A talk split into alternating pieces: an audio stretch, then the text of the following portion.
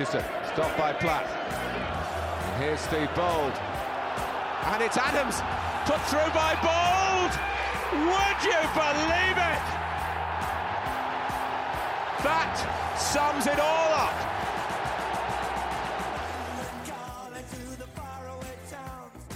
Good evening, and welcome back to the brand new football podcast that sums it all up. This is your host, Alfie Steiner. I hope you are well.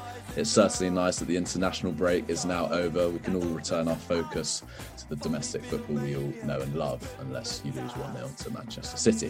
Last week's show saw my lovely guests, Johnny Rosen and I, thrash out all things Arsenal related can find that rendition of the podcast on freshair.radio or on my Mixcloud. Link will be in the description on whatever platform you are listening this listening to this. And yes, there will be some Arsenal chatter on today's podcast in light of Arsenal's 1-0 loss to Manchester City yesterday, but there were luckily, fortunately for us, there were some excellent games on yesterday. So my guest and I will discuss discuss, dissect, and delve deep into Saturday's four Premier League fixtures briefly preview Sunday's games, i.e., today is the day of recordings games, and look ahead to the return of the Champions League over the coming week.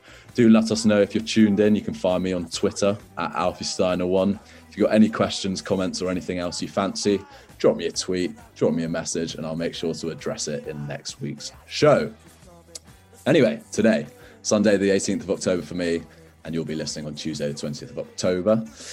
The Premier League is back. European football is fast upon us. There's plenty to talk about, plenty to preview, review, and debate. And with me today, we welcome onto the podcast none other than Mr. Max Akass, or, or, or as he was once named on one of his social media accounts back in the day.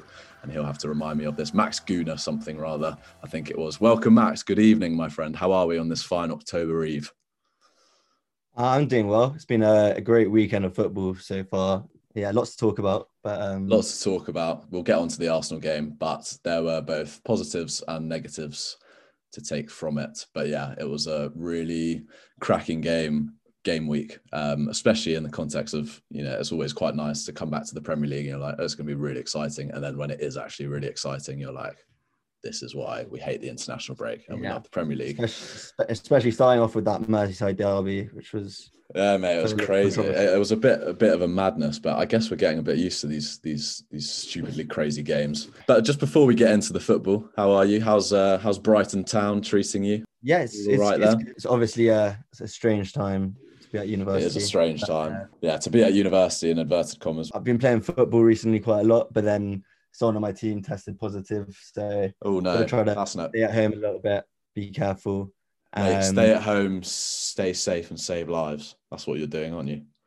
Yeah, exactly. That's exactly what I'm doing. But yeah, no, it's it's it's just strange, but I'm enjoying it, and uh, I've got a good house over here, good good yeah. people. Um, so Excellent, well. wonderful. Um, and how did you find the the international break? I'm, I'm sure you're as relieved as I am that uh, the Premier League and, and normal football, normal service has resumed. Yeah, no, absolutely. I mean, in- England have been pretty shocking to watch, to be honest. Um, it just, um, you know what? I tuned into one of the England games and it it reminded me of just why I never really care about watching England. It was just dull. No, I mean, I, I only look forward to the big competitions, but all these games that kind of split up the Premier League, it just, especially the contrast between the drama of the Premier League and yeah. the dullness of the international break, it's, yeah, not for me. But at least we had to fill that void, the excitement of Thomas Partey arriving. Absolutely. And um, yeah, I, yeah, I used up those two weeks watching plenty of Partey videos. also, all the social media content on the Arsenal oh, page. Oh, you've got to love it. Um, a little bit embarrassing at times, but you know we have a right to be excited. I think. I don't. I don't know if if you've had the pleasure of watching um, the music artist Doneo's new uh, Thomas Partey uh, yeah. song. Thomas Partey, Doneo yeah, slightly embarrassing. You know, that's Arsenal fans for you. But you know what? You've got to embrace it. yeah, we're great, aren't we? So, such good lads. But yeah, no, it's it, it's great to be back to to normality. I mean, to be fair, we've got about I think four weeks, and then there's another international break. I was very close to swearing there, but we don't swear online because I abide by the fresh air rules. So that's that's very nice. Tricky, well done, me. Um, avoid it. Uh, um, yeah, yeah, yeah. But the uh, the international break. Uh, to be fair, I did quite like because in the normal football context, I'm so absorbed and obsessed with, you know, I'm constantly reading, uh, uh, listening, checking Twitter, I'm addicted to Twitter. Yeah. and fantasy football, and it was quite a nice pause, to be honest. And I felt slightly, is, um... slightly, slightly reinvigorated uh, when it a few days ago, and I was like, right, now it's it's we're back and i've had a, yeah. a, a breath of fresh air and um no i definitely definitely needed a little break from fantasy. Needed to regroup the lads because it's been yeah. a poor start. If, and if you don't know it's, we've got a kind of a, a, league from school and i'm languishing at the, the bottom of the table right now it's been a tough start for everyone though. I've had I, I had a good couple of game weeks and then it, it went uh, pear shaped and I know. Oh, and you, we're, anyway, we're not going to get into it because okay. I could spend Sorry. a whole yeah. hour just absolutely venting my frustrations and, and all sorts. Anyway, before we get into into the into the into the meaty the meaty part of the podcast, just want to do a nice quick and official introduction to you on the on the podcast because I'm sure you'll be back at some point if all goes well. Me and well, I'll call you Max, but I, I, I know you as Akass. So Akass and I's Arsenal connection goes back quite a long way now. Both big Gooners growing up in our respective households, became good mates secondary school, had the pleasure of accompanying him to the Emirates on plenty of occasions.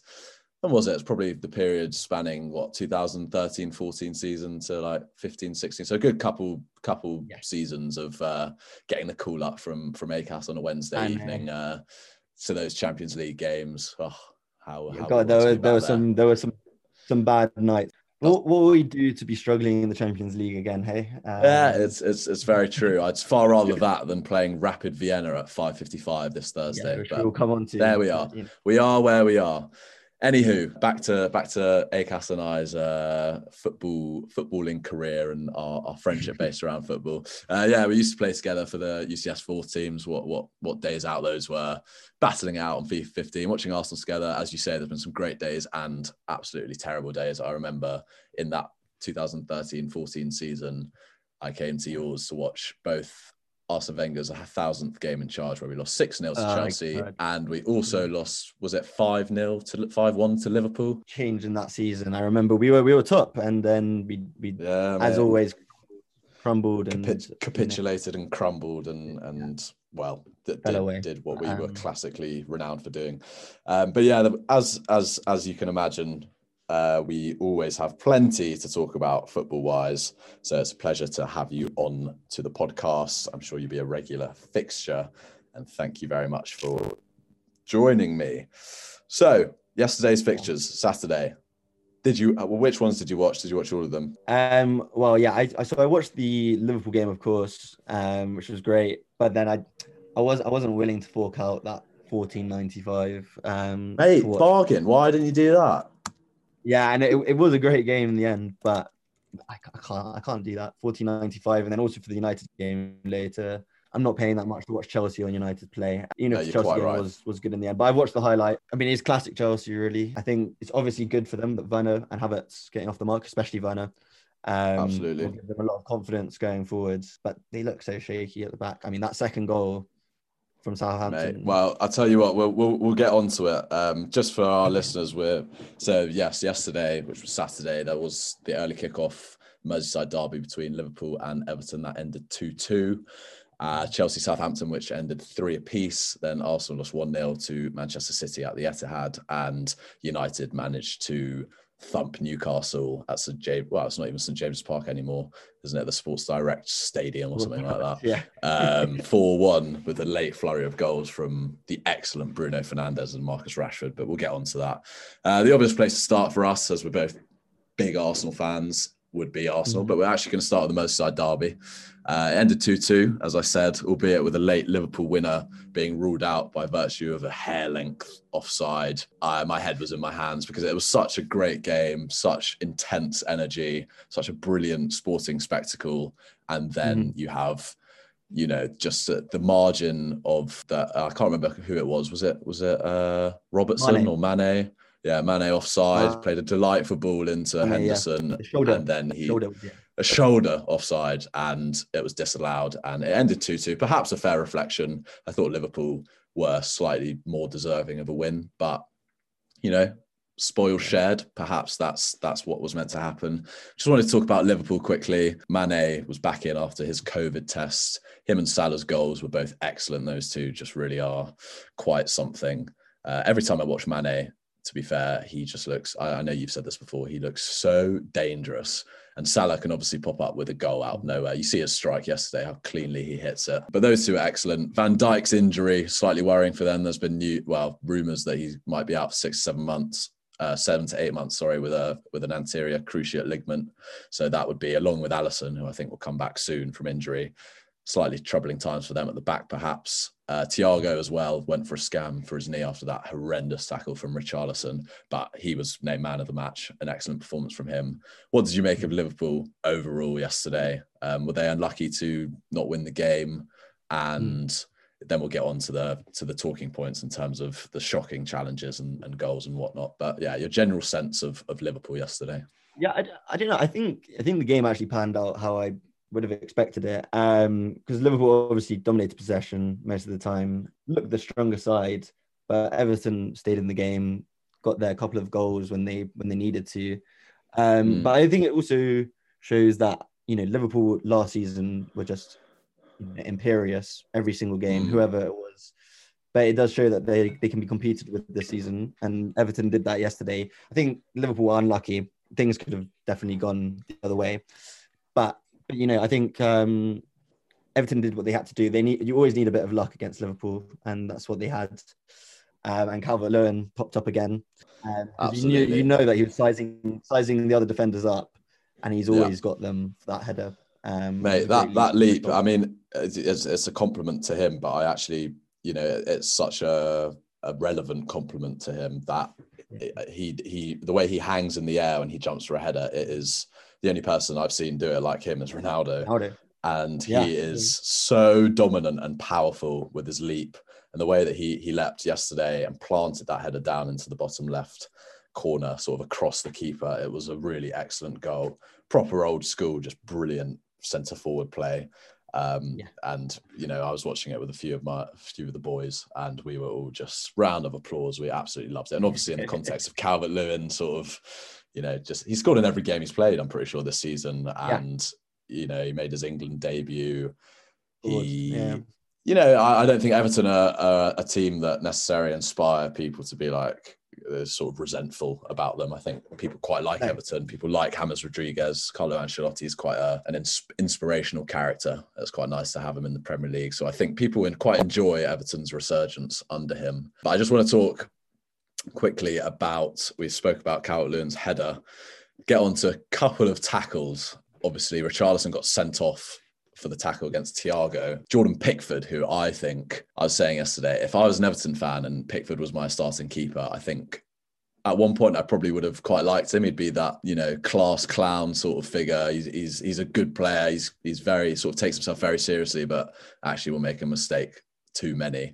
But I think he he's a liability, and I really really disliked that tackle yesterday just obviously mm. in, a, in, an objective sense, it was a terrible challenge, but the way that he just absolutely took Van Dijk out, um, and now you know we could see one of the best defenders in the league, well, the best centre back in the league out for perhaps the duration of the season. Um, hopefully not, but then nothing, nothing, nothing given by the ref because uh, he was deemed offside. What do you think about that tackle? Uh, and should he have been, hmm. I mean, penalised for it? Well, yeah, no, I think yesterday's game summed up Pickford quite well actually. And I think it showed that you know he made some outstanding saves actually. He did. He did. Were, were really good. But I think but that's I think where right he's good, isn't he? Yeah, and obviously as a, as a keeper, you you can't make mistakes. Um, but but I do think that he's a little bit nervous at the moment, under a lot of pressure. A lot of people don't agree with him. He put in the England team. I think Southgate's shown him a bit of faith, but I also wonder whether Ancelotti might at some point want to take him out of the limelight a little bit. A little bit like Maguire actually at United. Mm, yeah, um, he did get a goal yesterday, but like Pickford's looking a bit. He's a little bit shaky at the moment, and I feel like I feel like that challenge on Van Dijk wasn't. I know he he does he does have this air about him, Pickford, where he's kind of um, looks a bit ratty sometimes. Um, but I think he was actually just a bit nervous. I think that challenge on Van Dijk was mm. he was panicked. He panicked, and I don't think he was malicious. Yeah. Um, mm. But obviously controversial. Obviously, it happened after an offside decision had been given. I don't know what you thought about that. Um, well, I, I'm, you know, my uh, you were watching the replays, and we were thinking, oh, could it be a penalty? Maybe Van Dijk was onside, and then obviously it was it was deemed offside, and there was no card. And then my first question was, well, players can still get yellow cards and red cards, you know, yeah. after half time, full time, whatever. Mm. Surely, if that's a, a really dangerous tackle, and it was, it was high, Van Dijk's leg was planted as you say, it did look like he was panicked, and I can give him some sort of sympathy with that. It was early doors. I think Everton were 1 0 down at that point, and mm-hmm. obviously Pickford's been under a lot of pressure. So I could see why he might want to fly out the blocks like that, just sort of a rush of blood to the head. But when you actually look back at that tackle and you you you can contextualize what Jordan Pickford is like, we know he's reckless and rash and can can make big mistakes. But this was a you know he he he might have seriously injured Van Dijk, and so I I I think he's very lucky to escape a red card. I would have liked to have seen at least a yellow for that because I understand maybe it's it's early in the game, but I don't really understand why he doesn't he didn't get uh you know VAR didn't review that and and be in the referee's ear and say that this this guy's been a really dangerous tackle you know, it, I, I, don't think it was necessarily as obviously bad as uh, Richarlison's, which really made me feel a bit sick. I thought it was a disgusting yeah. tackle, and I'm, you know, I'm Terrible, good yeah. that he that he went. But yeah, Welcome slightly unfortunate. Yeah, mate, you, are so good in the Bundesliga, mate. Well, you just come here and see see how you fare. You're gonna snap your legs in half. and he was lucky. No, in all seriousness, though, he was very lucky that he, yeah. you know, it's sort of like the Richarlison's studs sort of scraped off his shin. If it had been a more I don't know, you mm-hmm. say robust tackle because that makes it sound like it was a good tackle. There could have been some serious consequences, but I really, I mean, was I really, something I think we're as Arsenal fans, um, you might have yeah. been about to say we're, we're slightly more uh, sensitive to these things, perhaps because we've seen it happen with Eduardo and Ramsey and Diaby, mm-hmm. and we know just how horrible these tackles can be. But yeah, I really did, I really didn't like seeing that. Um, but as you say, I guess it does happen. But I'm glad at least one of them was penalised for it. I mean, in, in any case, that the, both those those tackles and the and the red card and and the controversy contributed towards a brilliant sort of demonstration of of the Premier League in general and the Merseyside derby and how Everton are going at the moment. You know, they're flying, mm-hmm. and normally the Merseyside derbies are quite tight anyway, but this was a real sense of right. Everton are, are, are matching Liverpool, and even if Liverpool was slightly more dominant, well, yeah, well in went, from from from yeah. Everton. Yeah, and also, I mean, imagine all the fans um, at Park yesterday. It would have been oh, it would electric uh, with all those incidents. It would have been absolutely nuts. Um, yeah, you're quite right. But it was a great game. It, it is a shame, and it's good that we can still have great games like that without fans. And obviously, it's not the mm. same. But I think yeah. you know, at the, in this current time, it's it's better than nothing. Absolutely. Anyway, if we've covered everything on that, we'll move on to to Chelsea Th- Southampton ending three three, which obviously as Arsenal fans we love to see. Great game in the end. Obviously another goal fest. Uh, every Saturday it seems there's the because obviously they're spreading out all the games to maximize TV coverage, but the twelve o'clock. 12:30 kickoff and the three o'clock kickoff are just like goal after goal after goal. And maybe it was in the end as we said worth the 14.95 obviously I'm, I'm not going to say that i watched it by illegal means. I do not approve of that. But i did manage to catch some some of the game. So yeah let's let's briefly chat about that. You mentioned timo werner finally uh, he scored against spurs in the in the carabao cup but this was his first well, two Premier League goals, and they were great goals, actually. Real striker's instinct. Kai Havertz looking really sharp as well. I think he's starting to get into his groove. And as you said previously, defensively looking all over the place. I know Thiago Silva was out yesterday, and their the new keeper uh, Edouard Mendy. But Kepa, what a shocker! Uh, a, a, nice stat floating around in the, in the three games he started in the Premier League this season. He's made three errors leading to direct yeah, leading to goals. Statistically speaking, he was defined as the worst keeper in the Premier League last year. And he also, coincidentally, is the most expensive keeper in history. So, yeah, what do you make of Chelsea so far? They've obviously spent a hell load of money. A lot of their players are starting to integrate. You know, we see Ziyech come on yesterday, Chilwell's starting to play, Thiago Silva's played a bit, Werner Havertz and Pulisic. You know, they're, they're still very much taking shape. But in goal and central defence, it remains a bit of an issue. So, yeah, what, what do you make of Chelsea? It's, it's an interesting one. Yeah, I mean, I think you mentioned um, Chilwell and Pulisic in there, who've just come back for, for Chelsea from injuries, and obviously Chilwell's first couple of games.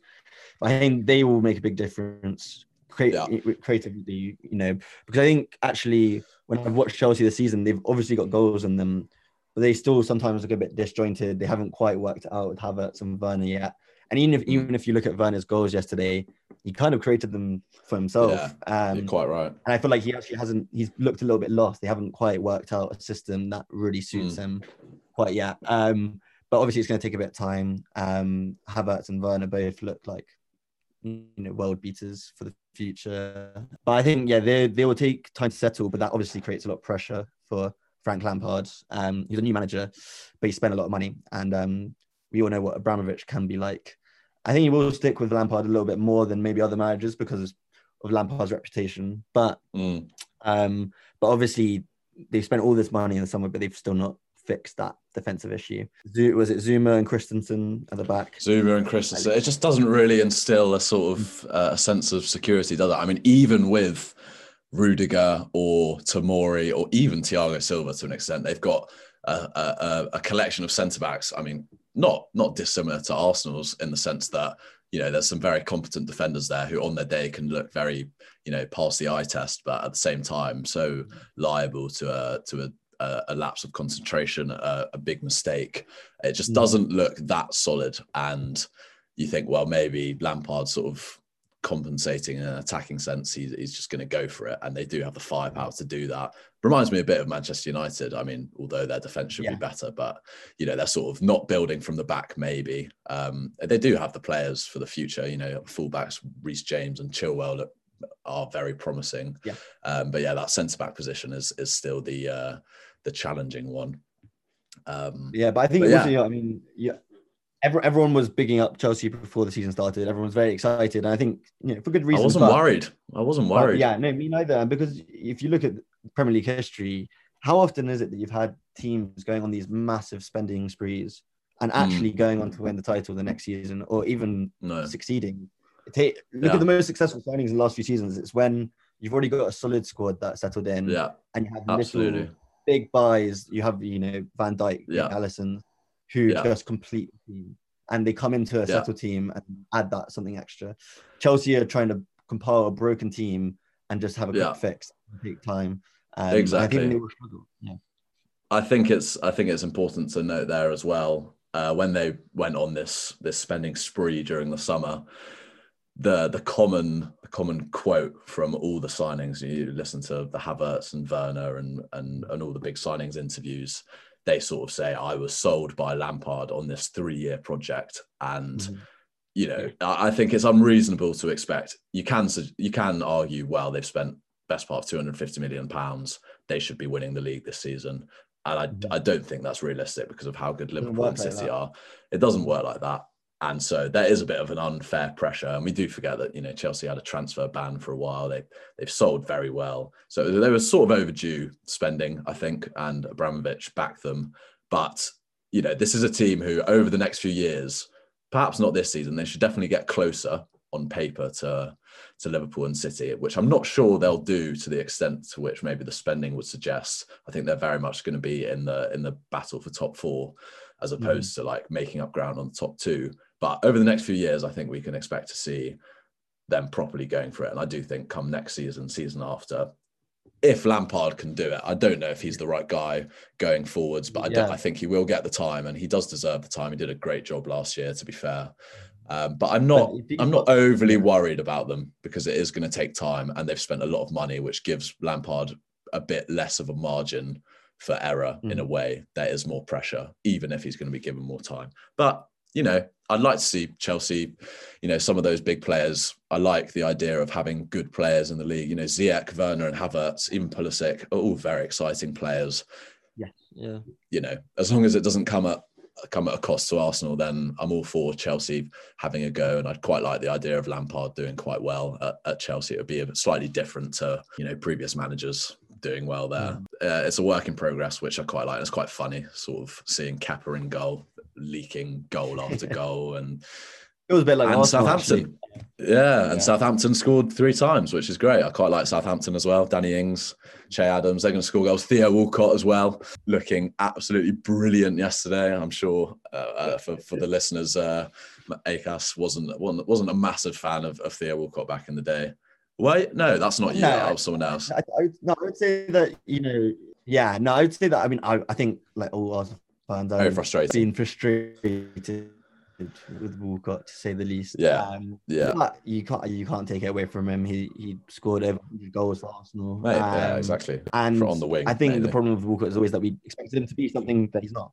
Yeah, everyone thought yeah. he was going to be Henry, took the 14 shirt, and it yeah, it, it wasn't going to happen like that. And he actually yeah. do some big moments at big times and had problems with injuries. And yeah, I think you actually injury. have to look at it evenly and think he did. He, he was a threat as well for a long time. Um, I think across Europe, clubs would think Walcott was a threat in the Champions League, the pace. Um, Absolutely, and he did get goals. So, but yeah, it's a mix. No, I, mix. I, I, can, I completely agree. Um, I'm definitely on the side of, of sort of seeing the seeing the positives on Theo Walcott as much as he frustrated. I don't, you know, a player who who racks up nearly 400 appearances and scores over 100 goals for us. I don't think I, I don't like to be negative about that really. Yeah. Uh, anyway, we are touching upon Arsenal, so let's get, get get into it. Let's thrash it out. So, unfortunately, we're not celebrating really today. Um, we didn't break the ducks against Man City at the Etihad. We now, I think it's now 26 or 27 games uh, without an away win uh, against one of the stereotypical big six. I think in that time, yeah, I, I, can't remember the exact stats, but the stats are, not for aren't pleasant reading. Uh, finished one 0 I suppose. We remained in the game right up until the very end. We did have some chances. I was listening this morning. You know, we recorded, I think it was thirteen or maybe eleven attempts on goal, which is better than perhaps you'd normally anticipate. We could have had a penalty very easily. Uh, Saka was creating all sorts of problems for City. He looked brilliant yesterday. We looked defensively and, and structurally, tactically quite sound overall. You know, obviously, City, I thought, were very sharp yesterday. Mahrez, Bernardo Silva, Foden, Sterling, all just looking so dangerous. Such, I think, how I described it yesterday, all such wrangly customers. They just like r- wriggle and wrangle around you. They're so like low centers of gravity, really tricky customers to deal with. Normally, we don't fare very well at the Etihad. Um, we didn't get a point to show for it. So it was slightly better in the same way that when we went to Anfield, we might have lost 3 1, but we could sense it was slightly different. We were in the game, which is very different to perhaps before. But I just wanted to get your initial assessments on some of the uh, the details of the game. So the lineup came out. It appeared finally Aubameyang was going to play through the middle. Then Willian obviously ends up as a, as a false nine esque figure. Thomas Partey on the bench, which I sort of was expecting to be fair. Um, and yeah, Aubameyang on the left, and we know how well it worked against Manchester City in the FA Cup semi final. Mm-hmm. But it doesn't really seem like it's working at the moment. So, eh, do you have any thoughts about those things, the way that Arteta set well, yeah. up initially? I mean, I, I think overall you could say that the Willian project didn't it didn't didn't work yesterday. But I think you know, look, we're we're far worse sides, um, man for man than City are. And if you look at our yeah. results, big results against Liverpool and City that we've won in the last few months, I feel like it's always come from a little bit of tactical genius from Arteta by taking a risk, by like yeah. spotting little sort of weaknesses in the opposition side.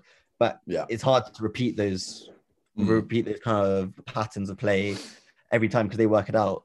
And um, I don't know. We were in the game. I think it's it feels a little bit more disappointing just because it was quite similar to the Liverpool game in a sense, where we were on the back foot, we were kind of slightly dominated, but in the game, but didn't quite show enough. Um, I think especially in that second half, we got on the ball, but we just didn't didn't really have that, that kind of creative spark, which mm. we have been missing all season. Um, yeah. And I think yeah, we were solid at the back, and a lot of people have been crying out for that on these away games, just to be Absolutely. a bit more solid.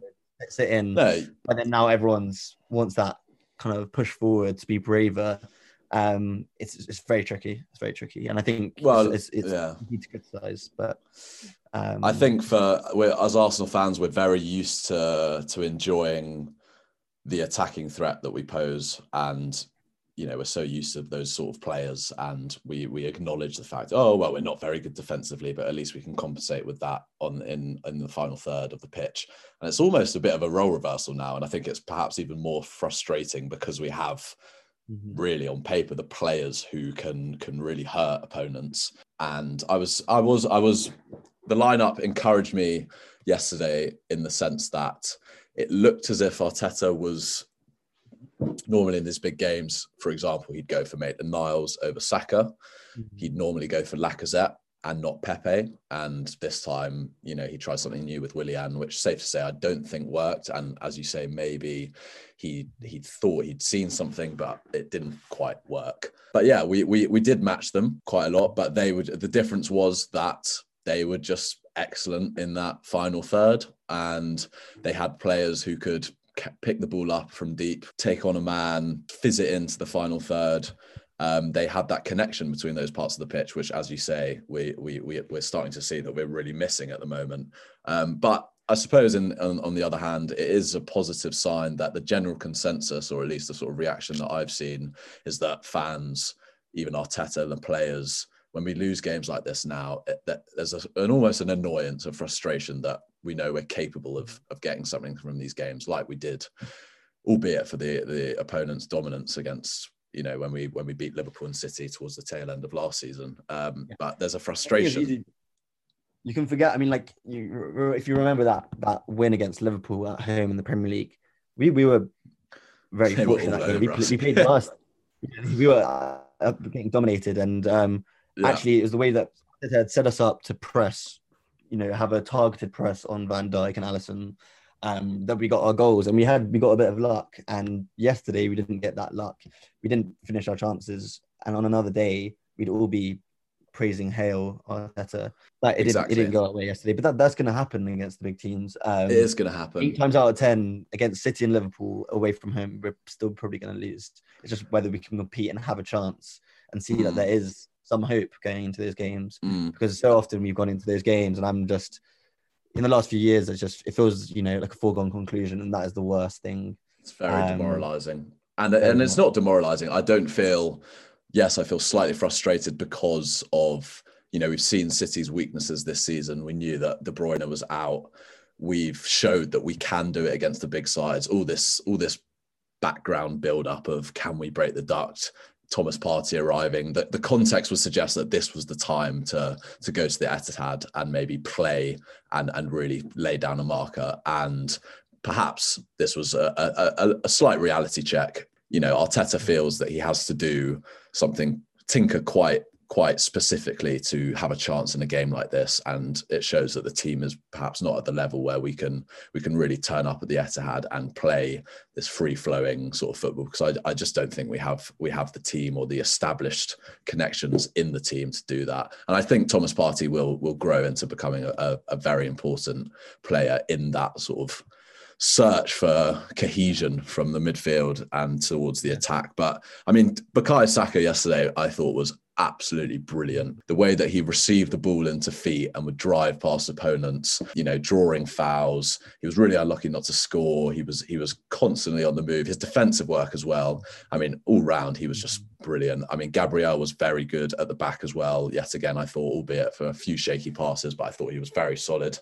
We just missed, as you said, that that creative force, that the cutting edge in the final third, the, the guy who's going to take the ball and carry it up the pitch alike to a Bruno Fernandes, and it, it, may, it, does make me quite jealous at the moment. We don't have that player who will take the risk in the final third, and and you know we've got I think the, the closest we've got to those guys are are Pepe perhaps, and he's not quite that player, but Saka who who will bring the ball and try and create, but we don't have a Bruno Fernandes type player who will just he'll risk it in a way that Alexis Sanchez used to, in the way that Aaron Ramsey used to, and and it's slightly frustrating when they lose the ball a lot. But mm-hmm. we just don't have that in the squad at the moment. Um, no. And it was you know it was a reflection upon our team played very well. I mean, very solidly yesterday. Everyone did their jobs really, but we could not maximise the threat on paper that is posed by Pepe and Aubameyang. They were so peripheral. I've started to see Aubameyang looking a bit. He looks almost slightly frustrated on that left wing. He's not really getting the ball. We haven't seen though. He's, he's you know we're slightly surprised that we haven't seen any frustration, but he's just sense it in his body language um, over the last couple of games. He's just not involved. He has no touches, no attempts on goal. So I just wanted to get your thoughts on, or is there is there an, any argument against starting Saka on the left, Aubameyang through the middle, and Pepe on the right in terms of having our most dangerous and creative direct attacking threats on the pitch? leaving, for example, Lacazette and Willian on the bench, who are more of the structural guys who will who will do a job for the team. Mm-hmm. Do we just need to go for it? What, what, are your thoughts on that? Yeah, to me, to me, that sounds at least in the attacking sense, it's more balanced. I, I, I think playing players out of position it, it can work for individual games, but in the long term, yeah. working as a fluid front three, getting to to know each other and having those kind of little interplays, it's a lot better when players know their position. And I think, yeah, Saka has definitely proved his worth this season so far. He's been uh, incredible, and also I think you'd say he's almost certainly our most creative player the one who has mm. the most spark and also has a goal threat as well. Has a and on the basis of last year, you know, he was our top assist. Yeah. Like, he's a guy who is yeah. our, the creative fulcrum of the team in a sense. And he, he's actually the out, out of Willian, Pepe, and Saka, you'd say Saka is the most mature in terms of yeah. um, how he uses, how he gives it and goes, and how he mm. chooses his passes. Such it, clever use of the ball.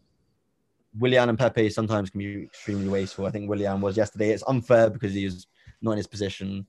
Um, yeah. But yeah, Saka, I think, I think almost because he's young, he kind of, he's he's I think very conscious of how he uses the ball. He's he's very much been drilled into him, um, and I think yeah, he's he's been really good. So I think I would like to see him start on the left. I mean, I think mm. you hmm. saw yesterday that teams are maybe working us out a little bit with Aubameyang on the left.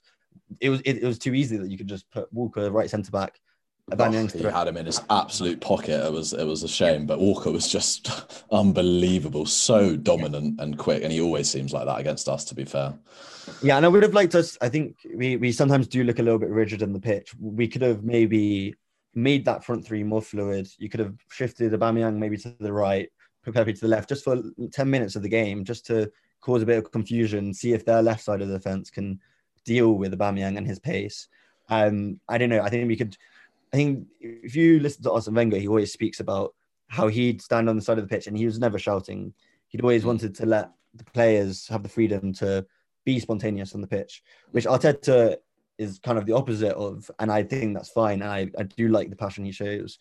But you would say that sometimes if things aren't going exactly as Arteta has planned, do we have those players who are going to take on a bit of responsibility and produce something out of nothing, produce something that the, the opposition is not expecting.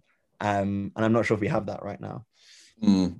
And is it perhaps a case of look, as as much as anyone, I think I, I, like the idea of starting Pepe and Saka with Aubameyang down the middle, primarily because it would sort of have on the pitch these guys who who do have that capability of producing something special and and being spontaneous in the final third. And perhaps you know a, a word that I've I've I've heard used is like jeopardy. There's a bit more risk in, in the final third. And as you say it's so regimented and and structured. Mm-hmm. and perhaps look maybe Arteta is you know, it's it's very easy to to look at it, and I think maybe it's, it's a very valid interpretation of it is that Arteta is perhaps too regimented. He's trying to create that perfect goal with the, with the with the movements, and you stick to your position, and that's it. And like you say, he's shouting from the touchline and stuff. But maybe it is a case of beating that into the players mm-hmm. first and foremost, yeah. laying those really solid foundations and it might not be pretty for a while and maybe he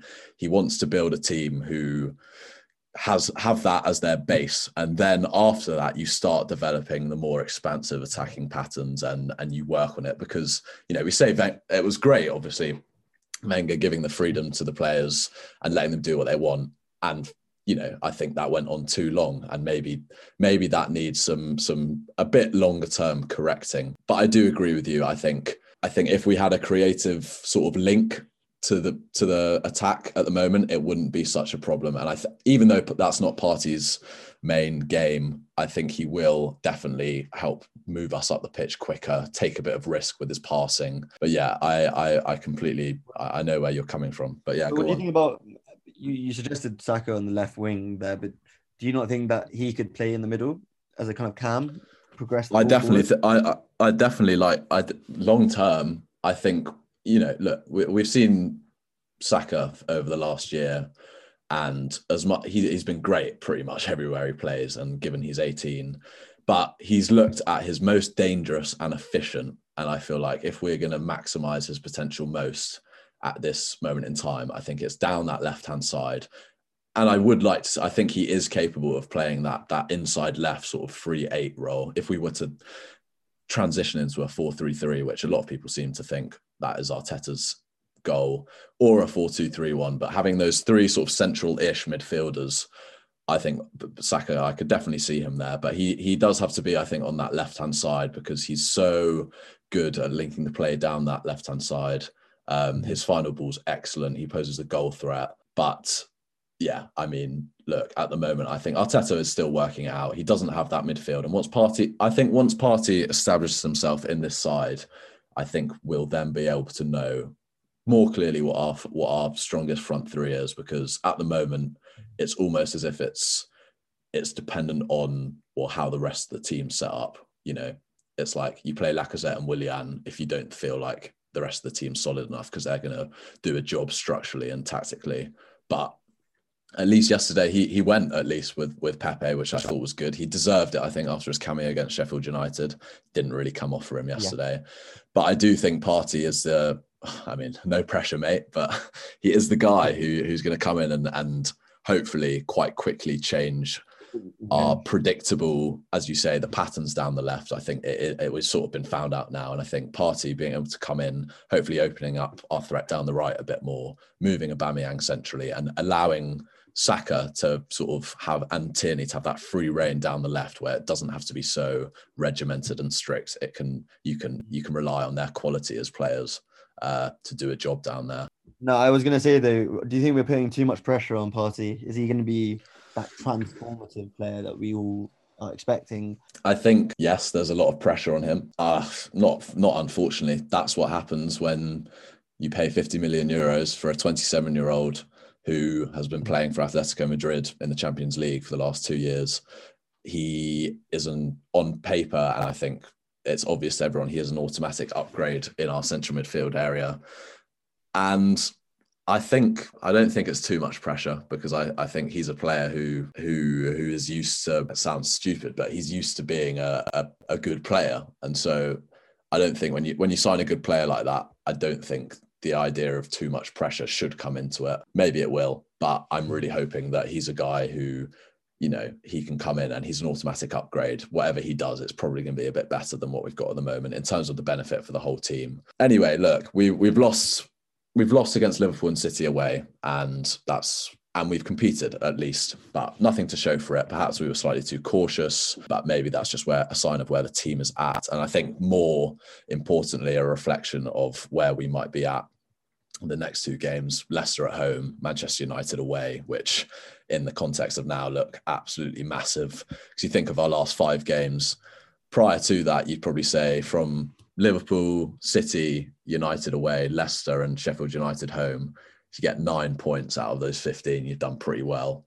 So if we were to if we were to maybe beat Leicester and Man United, which perhaps more markers of where we're at we've made you can tell we've made progress against against Liverpool and City, but realistically, you're not really expecting wins from there. But yeah, any final thoughts about about the fixtures coming up, um, about the game in general, how Arteta? We've talked about how Arteta set up, but yeah, any final reflections of where Arsenal are at on the pitch at the moment?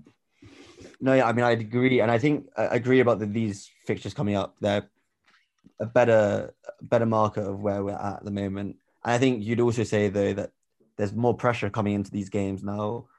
On the back of the, these two defeats, Big which are they're, they're defeats which you might expect and the decent performances. But if we then go on to lose to Leicester at home, then you know the fans will start, you know, um, being riled up well, a little bit. Well, look, and, and I think a really important point to make, sorry to jump in there, is that whilst there's there was pressure to sort of do a bit better against Liverpool and City, and I think that's good pressure. It shows how far we've come.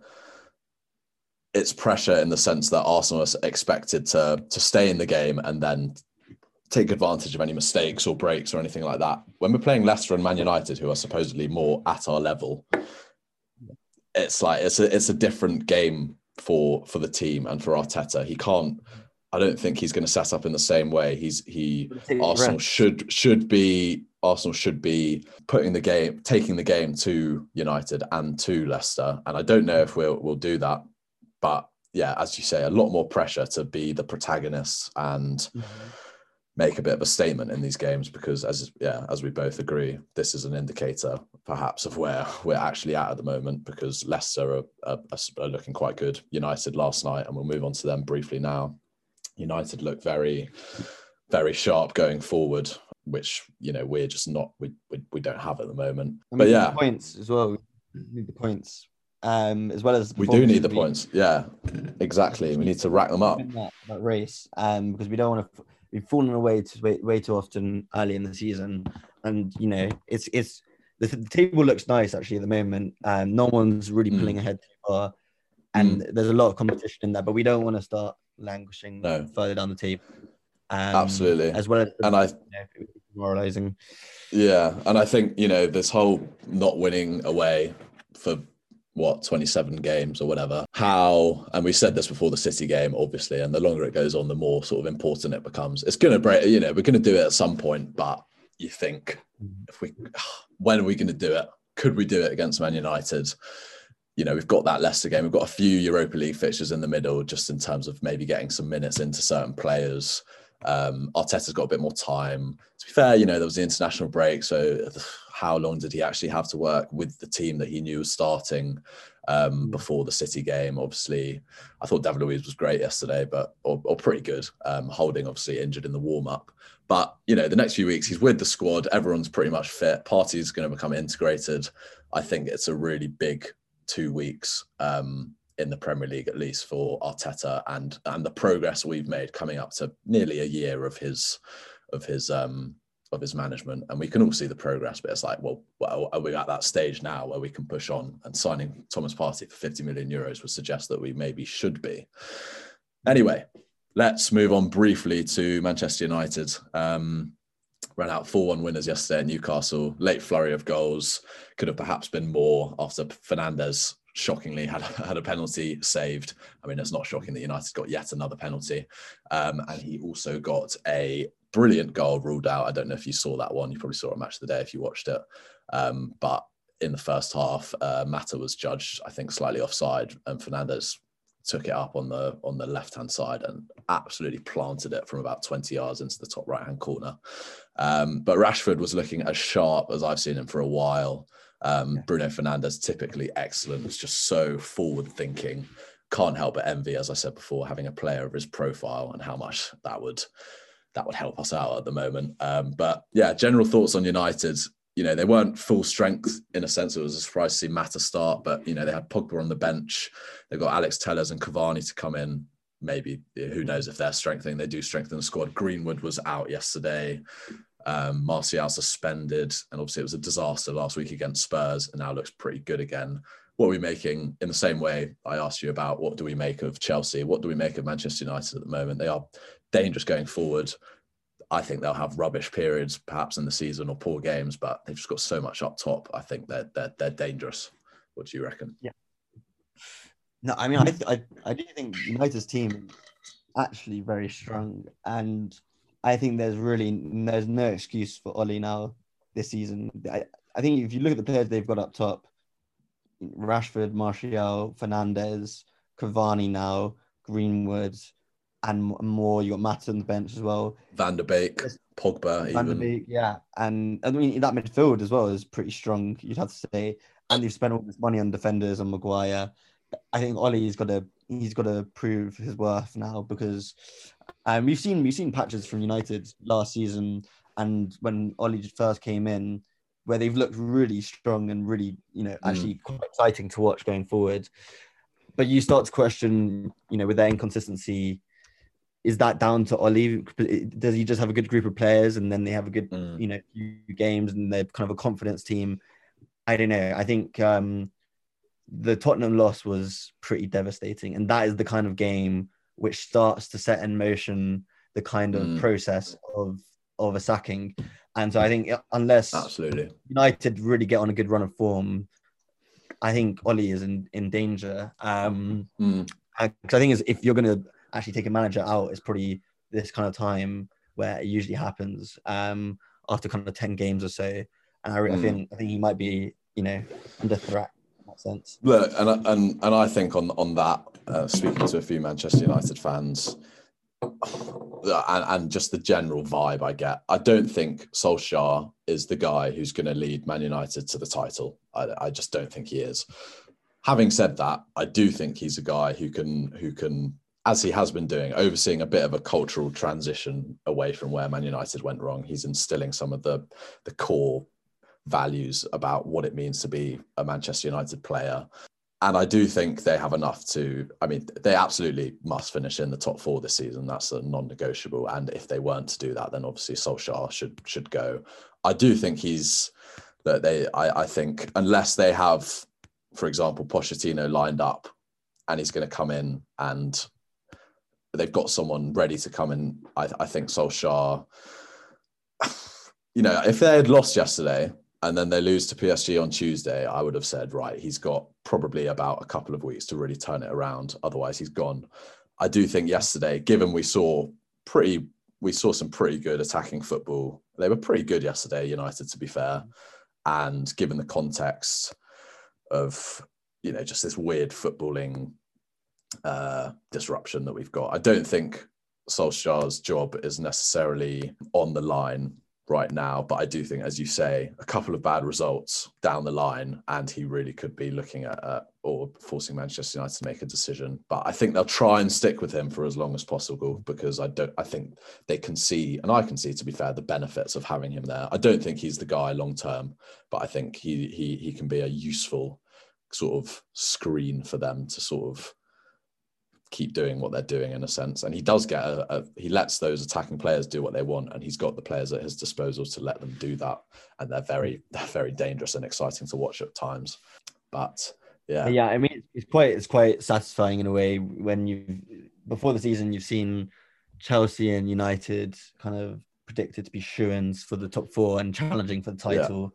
Yeah. Well, it's such and, a mix. Uh, it's, yeah. I mean, you know, if, I I thought actually if if either team was going to do that, go and kind of push the top two, it would be United just because they're a settled team and Solskjaer's been there for a few years now. Um, yeah. It's almost three years, I think. And he's got such a good forward line. You would have thought yeah. that maybe, and, and you'd think that United should be pushing, pushing now for those top two. Um, and that's why I don't know. I, I, I almost wonder whether we should be thinking, is Solskjaer the right man? Um, and I, I think Pochettino is the obvious. Oh, I agree. Yeah, I agree. I, I think uh, they, they whenever, and I think it, it probably will happen, um, unless Zidane leaves uh, Real Madrid or something like that. But Pochettino at United, I think, really long term, he's the guy who would win them a title. Um, I, I, don't think they'll do that under Solskjaer. Anyway, enough about United, boring United. Um, just before we finish up, let's have a quick preview of the Champions League and obviously European football returning. So back to United actually playing PSG on Tuesday. Um, a nice sort of circular. Obviously, that was the game that sort of gave Solskjaer his his his United his permanent United contract. Um, sort of set them in the motion of of their their good first spell under him. We've also got Atletico Bayern this week, tasty. Liverpool Ajax, tasty. City Porto, very nice. Chelsea Sevilla, so some lovely looking clashes as there always are there. Anyone you're particularly looking out for in the Champions League? I think the United PSG game is going to be is going to be should be class. Yeah, um, Cavani the, perhaps involved. Well, maybe. yeah, yeah. Actually, that would be a great story, wouldn't it? But um, just the, the attacking talent on the show. Yeah, great. Absolutely. Um, and also, I mean, it's it should be fun watching Mbappe running at Maguire. Um, Poor guy. To be fair, I, I like that he got a goal yesterday. He's had a tough no, time. Um, but it, he is just quite funny, and, and I'd love to see him. You know, I was as much as I was sympathising with him yesterday. I kept saying to the United fans I was watching the game with, I just love Maguire to sort of score an own goal. That'd just be hilarious. um, but yeah, uh, there's some good clashes to look out for, and then Arsenal in Europa League action. We've got Rapid Vienna at the at the lovely prestiged uh, slot of 5:55 on probably BT Sport three on Thursday pretty much afternoon. Um, so yeah, we'll see a rotated side. I'm sure. Probably maybe get some of the returning players from injury. You know, you've got the likes of well Mustafi and Calum Chambers, which is fun. Very, very uh, Alex, Alex, Alex Rune Runarsson, perhaps with his debut. Uh, Cedric Soares, fresh off the back of his under 23 appearance against Manchester United. then you got Kolasinac, I guess. Uh, the other the other guys, Maitland Niles, Elneny, and Ketia Willock. God, it really does get your blood get your blood pumping, doesn't it? Um, but at least we've got a big squad with with a lot of options, so we can expect to see some rotation. And you know, all I want to see in that game is us winning it by a landslide and the peripheral guys getting some minutes under their belts, and perhaps people who maybe should be breaking into the team or or challenging having some good performances. Um, but I don't know if we'll see Thomas Partey. I think he'll probably be safe for the Leicester game. I, I wonder. I was going to say actually on that point I, I can can imagine a kind of uproar on Thursday night when you see Partey Mm. Yeah, yeah. May, maybe you do give him a half, or maybe you do give him an hour, and then you take him off, and then you start him against Leicester on on Sunday. I think it is. Um, but yeah, maybe he does need some minutes. Having said, you know, I'm, I'm going to completely turn around what I just said. I expect him to feature on on on Thursday to some extent, yeah. but we we shall see. It's going to be a, yet another good week of football. Obviously, next week we've got Leicester. I think it is on the stupid fourteen pounds ninety five pay per view on Sunday oh, evening seven fifteen, which is just great. Um, but I'm sure we'll find a way of watching that, albeit paying money or not paying money. Obviously, pay the money. Anyway, we're going to wrap it up. Thank you very much Akass, Max, to our listeners. I'm sure you'll be back on the podcast in no time at all. It's great to have a nice chat with you. Second nature to us, really. Didn't really feel like we were recording a podcast, to be honest. no, not at all. Not at all. It's just like the old days, to be fair. It's a good, been a good excuse to actually have a little catch up on Arsenal and all things. Yeah, exactly. Um, exactly. But yeah, I look um, forward to coming back. Absolutely. Well, we'll definitely get you back on at some point uh, because I'm sure that as listeners would agree, you, you, you provide a lovely little uh, perspective into Arsenal and football in general. And anyway, to, to, to all my all my loads of loads of thousands of listeners. Uh, we'll be back same time next week um, on on Tuesday at six o'clock. Um, your feedback would be much appreciated if you are listening and want to get involved if you're a football fan, Arsenal fan, whoever, send me a message. We can definitely get you onto the show. Send me your thoughts, questions, anything else on Twitter. All links will be found in my Mixcloud and Fresh Air descriptions. And until next time, take care and see you next week. Hutchison, stopped by Platt. And here's Steve Bould. And it's Adams, put through by Bold. Would you believe it? That sums it all up.